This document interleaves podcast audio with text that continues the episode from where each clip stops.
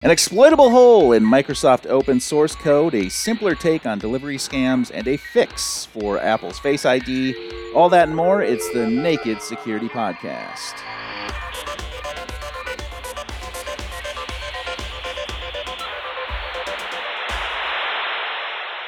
Welcome to the podcast, everybody. I'm Doug. That's Paul. Hello, folks. Paul, the weather outside, I don't know where you are if it's doing this, but the weather here is turning from a nice hot summer into a nice, mild, temperate fall. And I bring that up because we do like to start this show with a fun fact. And the fun fact for this week is that earlier this year, researchers at Purdue University announced that they had developed a paint so white that it could reflect 98% of radiation from the sun's rays effectively absorbing less heat from the sun than the paint itself emits, thus positioning it as a potentially viable alternative to traditional air conditioning. The paint is so white.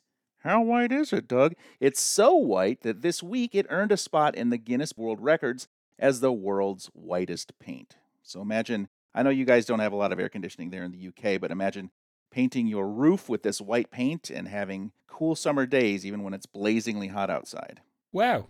So more reflective than snow. Yes. Which I believe of natural substances has the highest. Is albedo the right word? The, the, the amount of light that it scatters back. I went out just after midnight. It was the harvest moon, and it was absolutely gorgeous. Oh, lovely! I went out yeah. for a bike ride. There's a very, very open space with very little light pollution, about 10 k's from where I live. And I went out there. I've never seen the moon so bright. It was quite amazing. I had all my lights off, just riding along. And amazingly, it was actually bright enough that you could perceive colour, because, you know, normally at night you really see everything in black and white. I could see the trees were various greens, the river was kind of greenish blue. I, I've never experienced a full moon like it. It is a lovely time of year to be sure, unless you're Microsoft, who again is in the news, or Apple, who again well, a programmer at Microsoft who is never ever going to be allowed to hear the end of this. Yes. I reckon.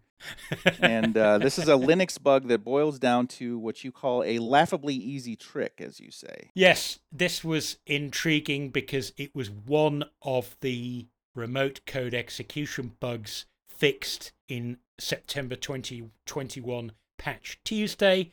But because it was on Linux, because it was this Linux management tool that most people probably thought they didn't have, because it's probably been updated by your Linux distro anyway by now.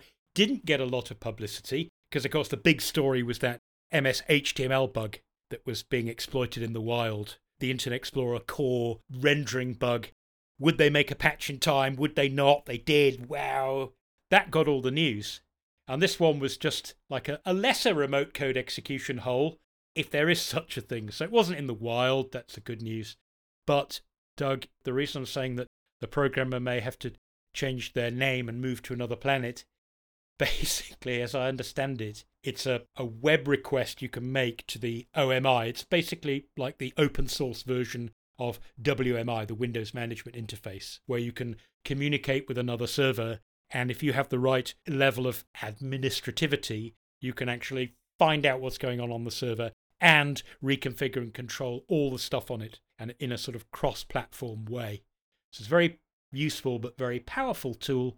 And of course, when you're connecting remotely via HTTPS, then you will need an authentication token in your web request. As everybody knows, that's going to be absolutely vital mm-hmm. so that you can prove that at some point you authenticated yourself properly, probably with a username and a password and maybe a 2FA token and all of that stuff.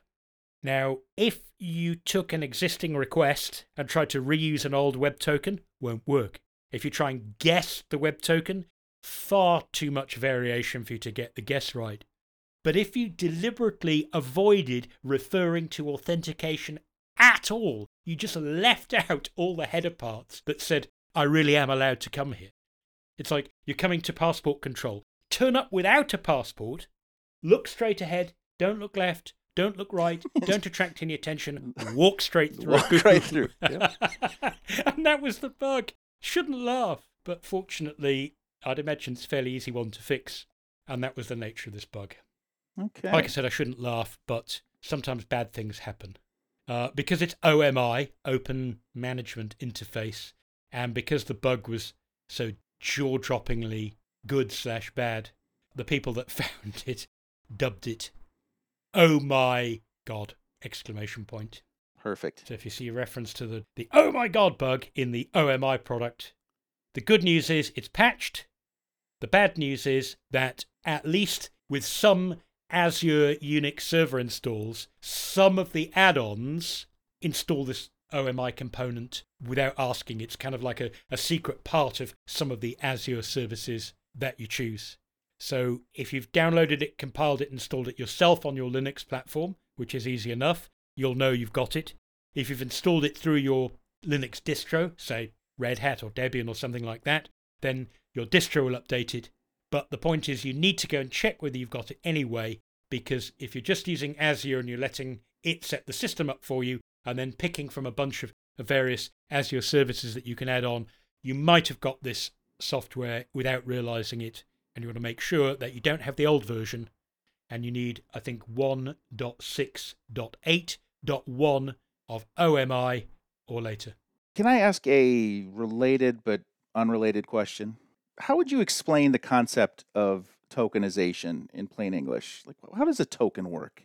well doug the idea of an authentication token is you can think of it loosely as a kind of session password so up front you might be required to prove your identity afresh in a, in a fairly complete way. So you might need to provide a username and a password and some 2FA token code that's for that one time login. And then you get a magic randomized sequence of digits that identify you for the rest of that session. For example, if you are using the Sophos Intelix service, you can actually register for that for free and get quite a lot of free lookups for things like is this URL malicious? Is this file dangerous? Can you run this file in the sandbox and tell me whether it's bad? That's a web service that we have that gives you API access to Sophos products. In the first place, when you want to do a sequence of requests, you have to provide your full username and password. And then for the next hour, you get this string of characters that you can just put into your requests so that you don't have to re authenticate from scratch every time. And then after an hour, that expires and you have to go through the full identification again. So you can think of it as the idea of getting into a secure building, you might be asked to show a passport and a driving license and get your mugshot taken for posterity, and then you might be given a PIN code and a, and a door card that lets you into various doors. So that's the idea of an authentication token. It's like a session identifier that proves that you identified strongly at some point and therefore allows you access to various internal features and services so long as it's valid. So, kind of like a music festival with multiple stages. You have different colored wristbands, and the color of your wristband dictates where you where you can go. You're a general admission, and that you're over 21, so you can drink the beer, but you can't go in the VIP lounge. That kind of stuff. So that wristband that act as a as an age authenticator, did it? Let's say you had purple, that would mean you were of age and you were a VIP. If you had green, that would mean you were of age and general admission. But if you had a blue, that would mean you were not of age and general admission, that kind of stuff.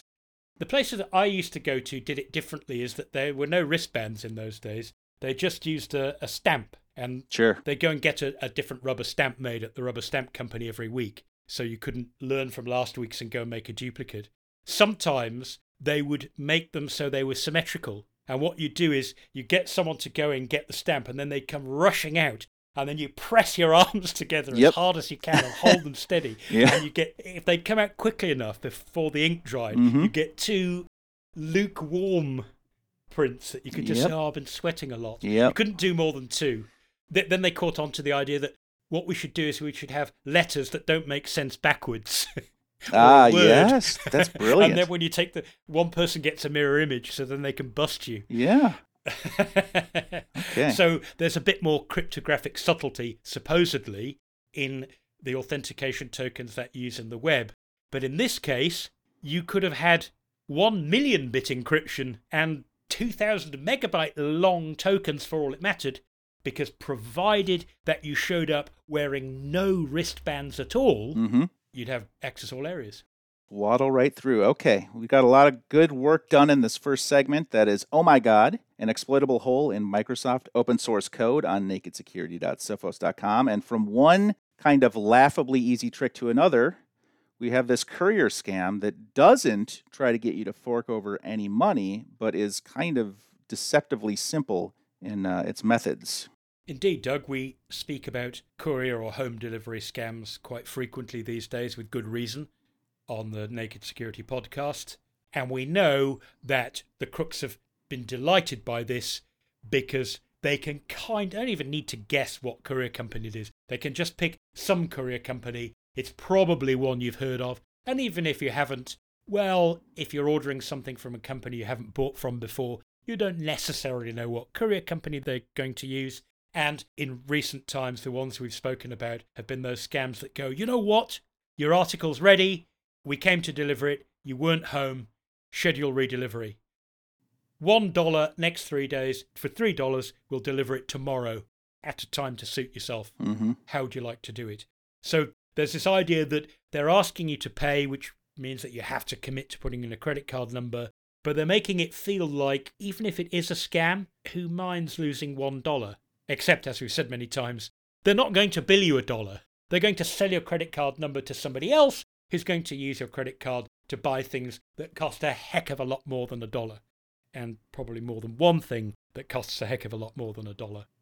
So I think people have learned pretty quickly that when it asks me for $1 or £2.99 to re-deliver something which it's their duty to deliver anyway, people have got skeptical of that. So these guys have just gone back to the basics. They've sent a, a very, I think you'll agree with me, it's a perfectly believable email. My my assumption is that they've simply copied a legitimate email that a g- genuine courier company would send. Same nice, simple formatting, and they've just said, "Yeah, the delivery's on the way. Here's the way bill." Yeah, you know me. I love a good. Uh, I, I love a good critique of these scam emails, and this one, aside from the probably unnecessary exclamation points in the subject and the, the first line of the actual notification. It says incoming package notification. But it, yeah, it, it's very undramatic, isn't it? Mhm. It's it's almost professionally boring, if you know what I mean. Yeah. There are no spelling mistakes. It just says you can contact us if you want, but here's your way bill. Okay, so I click through this to this waybill, and what happens when I click the the Well, download? it says waybill download the button? way bill and and confirm your delivery details. And that's all it's saying. It's not saying we're going to need your birthday, we're going to need a credit card number, there's something to pay. The next bit, to be honest, you should spot. It's like a, a track and trace page for a legit courier company. They've obviously ripped off the web page. It's HTTPS URL, but obviously the domain name is is it's some site that I guess they've hijacked for this purpose. In the background, there is a waybill that's obviously what you're going to access, but it's blurred out, quote, for security reasons. Mhm. And uh, it just ask it got your company name in there, blah blah blah, company name verification, and wants you to sign in with a work email password. You should figure there's no place for that, Mhm. but it's perfectly believable. It's perfectly simple. You put in your password, you get some kind of error. It says there was a timeout. Try again. You try again, but it basically fails by redirecting you to your own company's webpage. You think, whoa, what happened there? By which time it's too late. Ironically, the, in the background of, like I said, of the of the of the fake login screen, there is a waybill, and these crooks have obviously set up. They've got a whole load of servers, presumably that they've hacked, that they use as the landing pages for capturing the passwords. And then they have a, a central server. Sophos products block these, so you, you shouldn't get affected by this.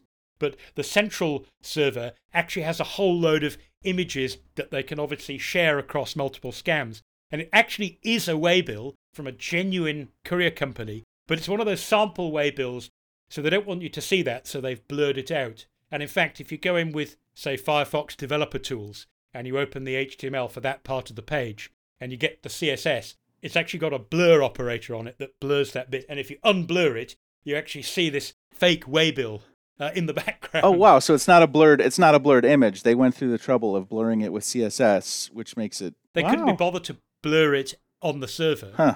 They download the regular image and then they let they make your browser blur it Huh. for you, assuming that most people don't know how to unblur it. Yeah. A naked security reader or listener who's got their wits about them Let's be honest, you shouldn't fall for this. But it's just the fact that they've decided let's rewind time and let's not try and do what everyone else has been doing for the last year of saying, ooh, terrible thing happened. We weren't able to deliver your all important new tyres for your bicycle or whatever it was. They just said, delivery's on the way, download Waybill. Just like the old days. Yeah.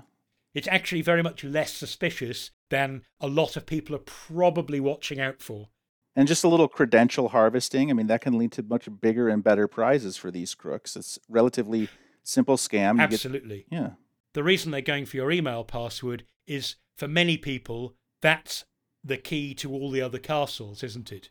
Once you've got the email password, you can start fooling other people inside the company because you can send spoofed emails that actually come from someone in the company, what we call business email compromise, often known as CEO or CFO fraud. And you can do password resets on loads of other accounts that belong to that user, whether they're work accounts or private accounts. Okay, so what can people do? And I'm guessing we do have an event that we can promote as well. Indeed, not our event, uh, a sort of worldwide event. The first tip, Doug, as always, check those URLs. That is the absolute giveaway in this case. Now, the crooks, they could register a domain that was close to and almost like a courier company. That's a bit more effort because there aren't an infinite number of sound alike or typo squatty words out there. In this case, the URL, even though it's HTTPS, the URL clearly doesn't match a courier company. And most importantly, when it comes to, to critical logins like company email, make sure you know what that page is supposed to look like. So, an obviously fake one would be obviously fake. And it has one and only one URL or domain name that it should ever have. And as long as you remember to check that every time, you kind of won't get caught. The second tip, we've said this often before, but I do like to remind people of this, is generally speaking, although it is less convenient, you rarely need to rely on click to download the waybill links that come in emails. You could have a bookmark that takes you to the courier company's website. You go through the login process manually. It's slightly more annoying, but if you ignore those links and you take the few seconds of extra hassle, you lose a little bit of convenience, but you can't get tricked by fake ones. Easy as that. Mm-hmm. And the last advice is really, if you like, a, a agglomeration of those two, which is saying go the extra step, take the extra few seconds. And that is a little theme tune, if you like, that comes from Cybersecurity Awareness Month, which was started many years ago by the Public Service in the US. It's now a, a worldwide thing. There's a European one, the, there's an American and a Canadian one happening October 2021. Their little three word motto is stop, dot, think, dot, connect, dot. And if when you're about to go, hey, I want to see the waybill, I'm going to click the link, if you actually do stop and even say aloud or under your breath, stop, think, connect, and take the time to put in the pauses that the periods prescribe. So you say stop, pause, think, think. pause, connect. connect, pause. Um, you will probably save yourself a lot of heartache because you will not rush in where angels fear to tread. I will add, as I often do to stories like these, a good password manager could go a long way here because it would automatically create a unique password for every site and service that you use. So if you did happen to accidentally hand over your credentials here, you would only need to change your password on one site.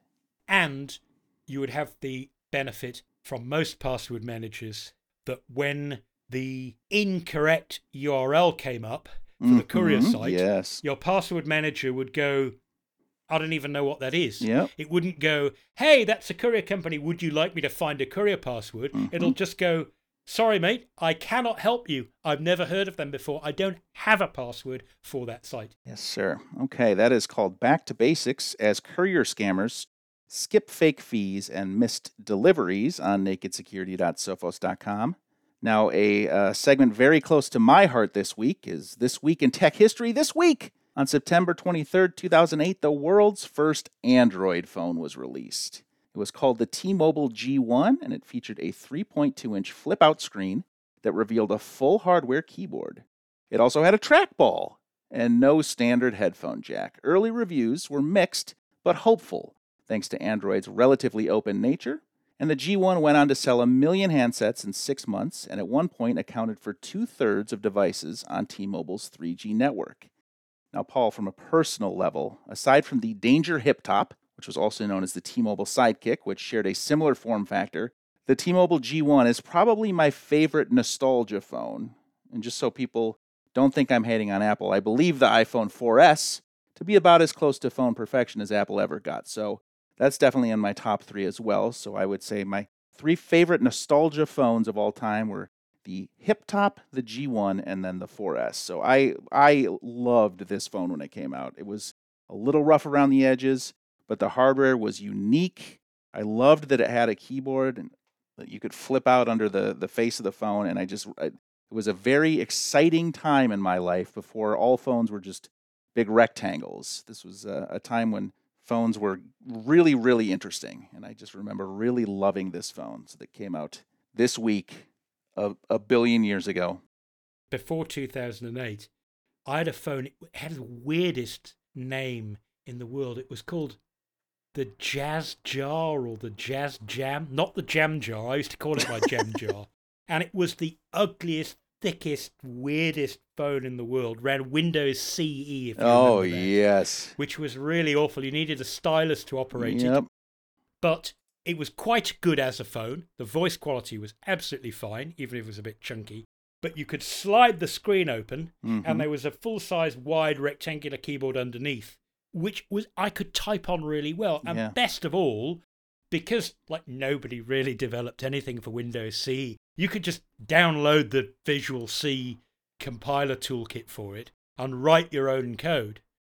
Unfortunately, you couldn't port regular Windows code because a lot of things in Win32 didn't work in WinCE. Yeah. But for emails, that was by far the best typing phone, better than any Blackberry I ever had. Yep. And beautiful little screen. The battery lasted for ages, should have because it weighed a ton.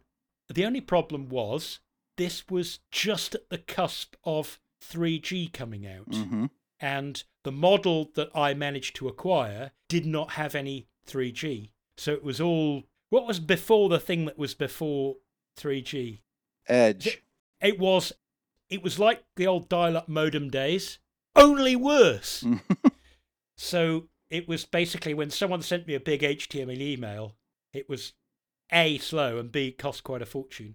I had a lot of time for those slidey phones. yeah, I love those things. real I miss those.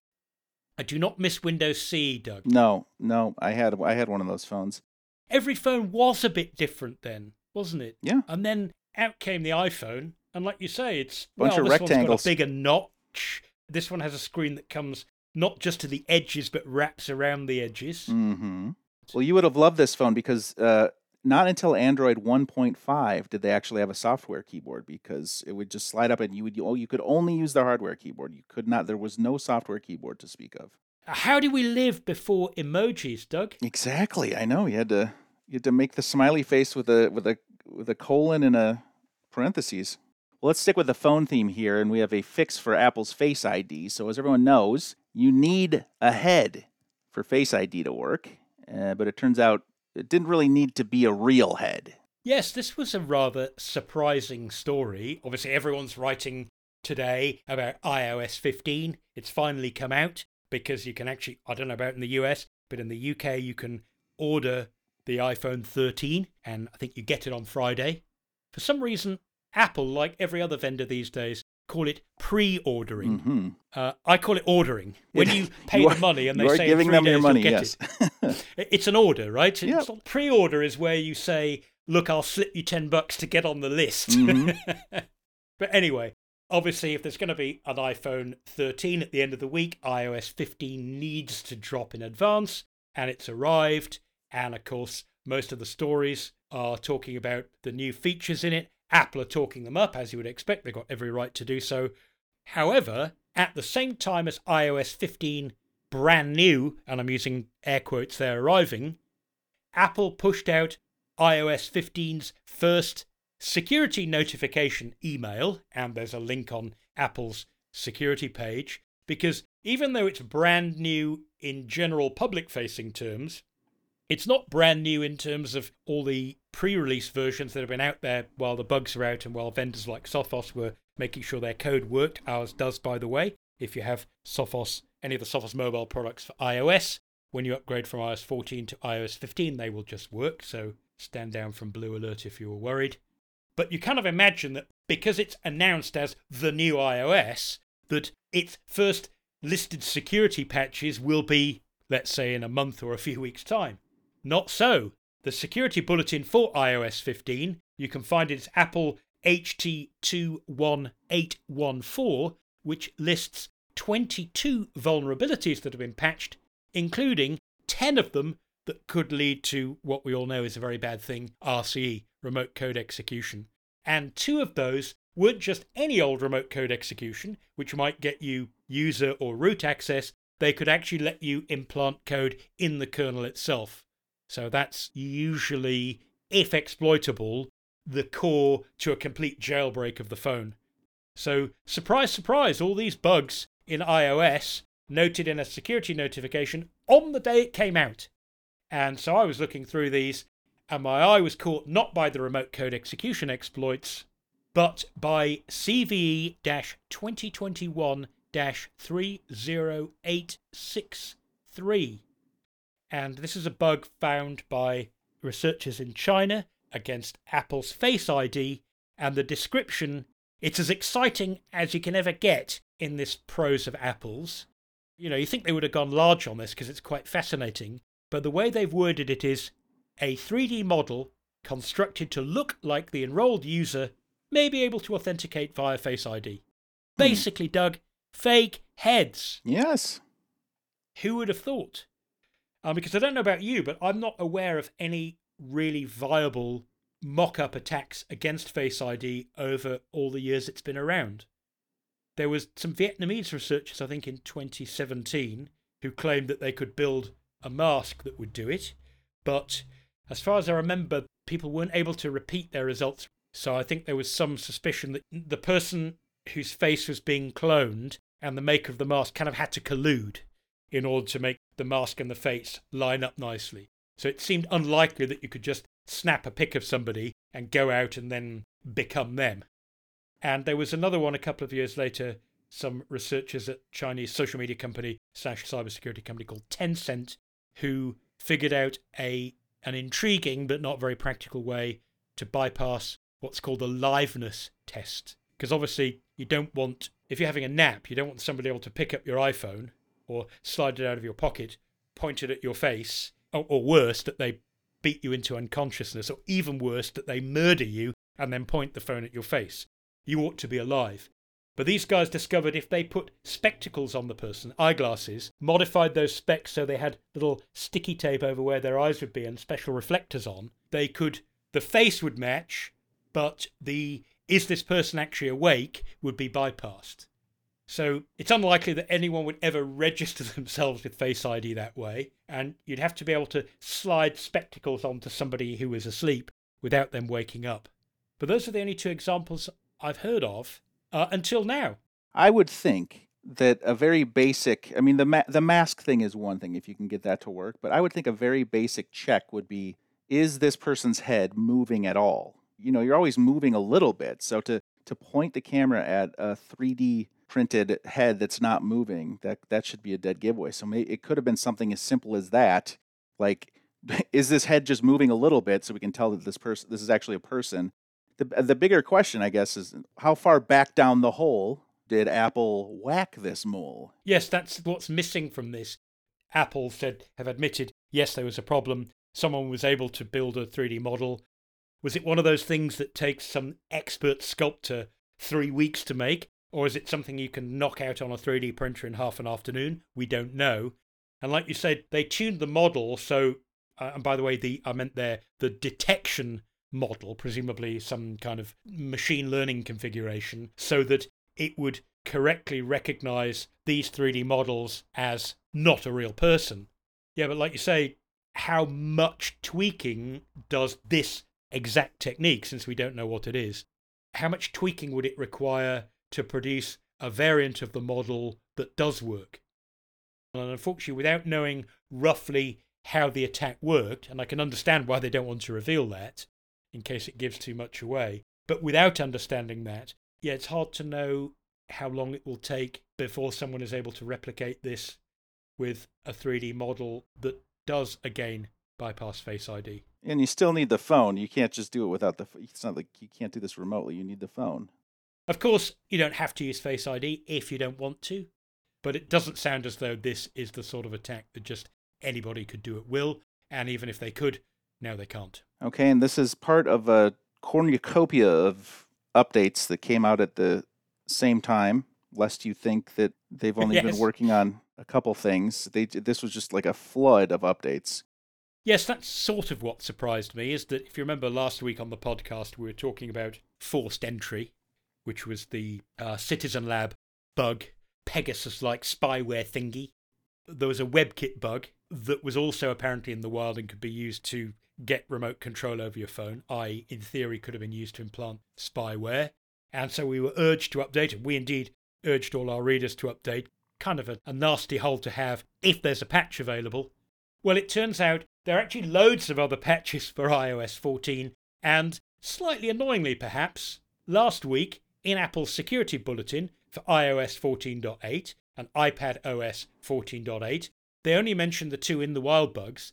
In fact, the bad and good news at the same time is that this bunch of security updates includes the list of all the other things they fixed last week. So I think it's kind of bad that they didn't mention that last week. It would be very, very handy, and it would probably have made it a lot easier to persuade people who were thought, "Oh, I'll never get hacked by Pegasus. I'm not important enough." Made them think, you know what? There's more to this than meets the eye. hmm The good news is it did focus people's minds on that fix last week.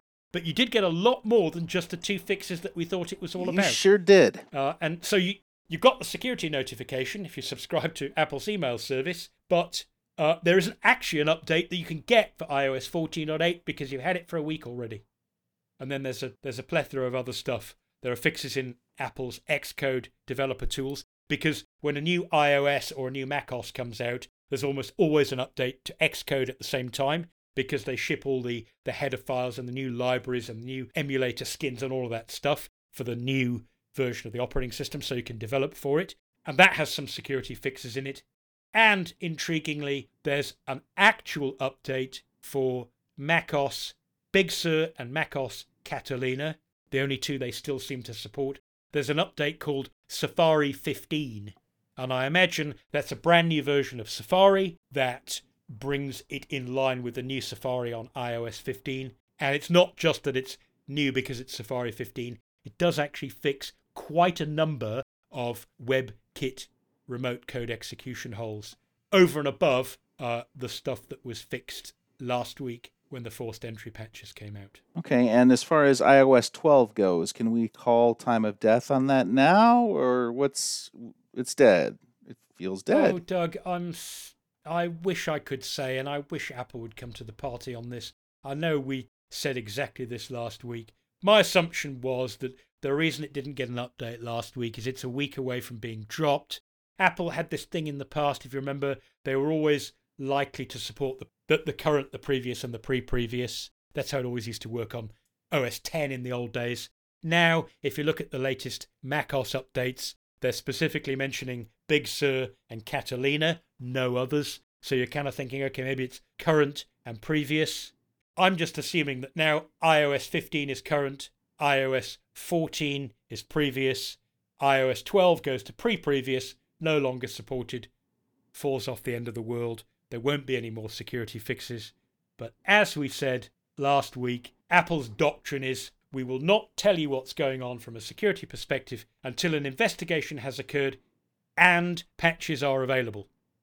And therefore, if there aren't going to be any patches, there won't be a security update to tell you that there aren't going to be any patches.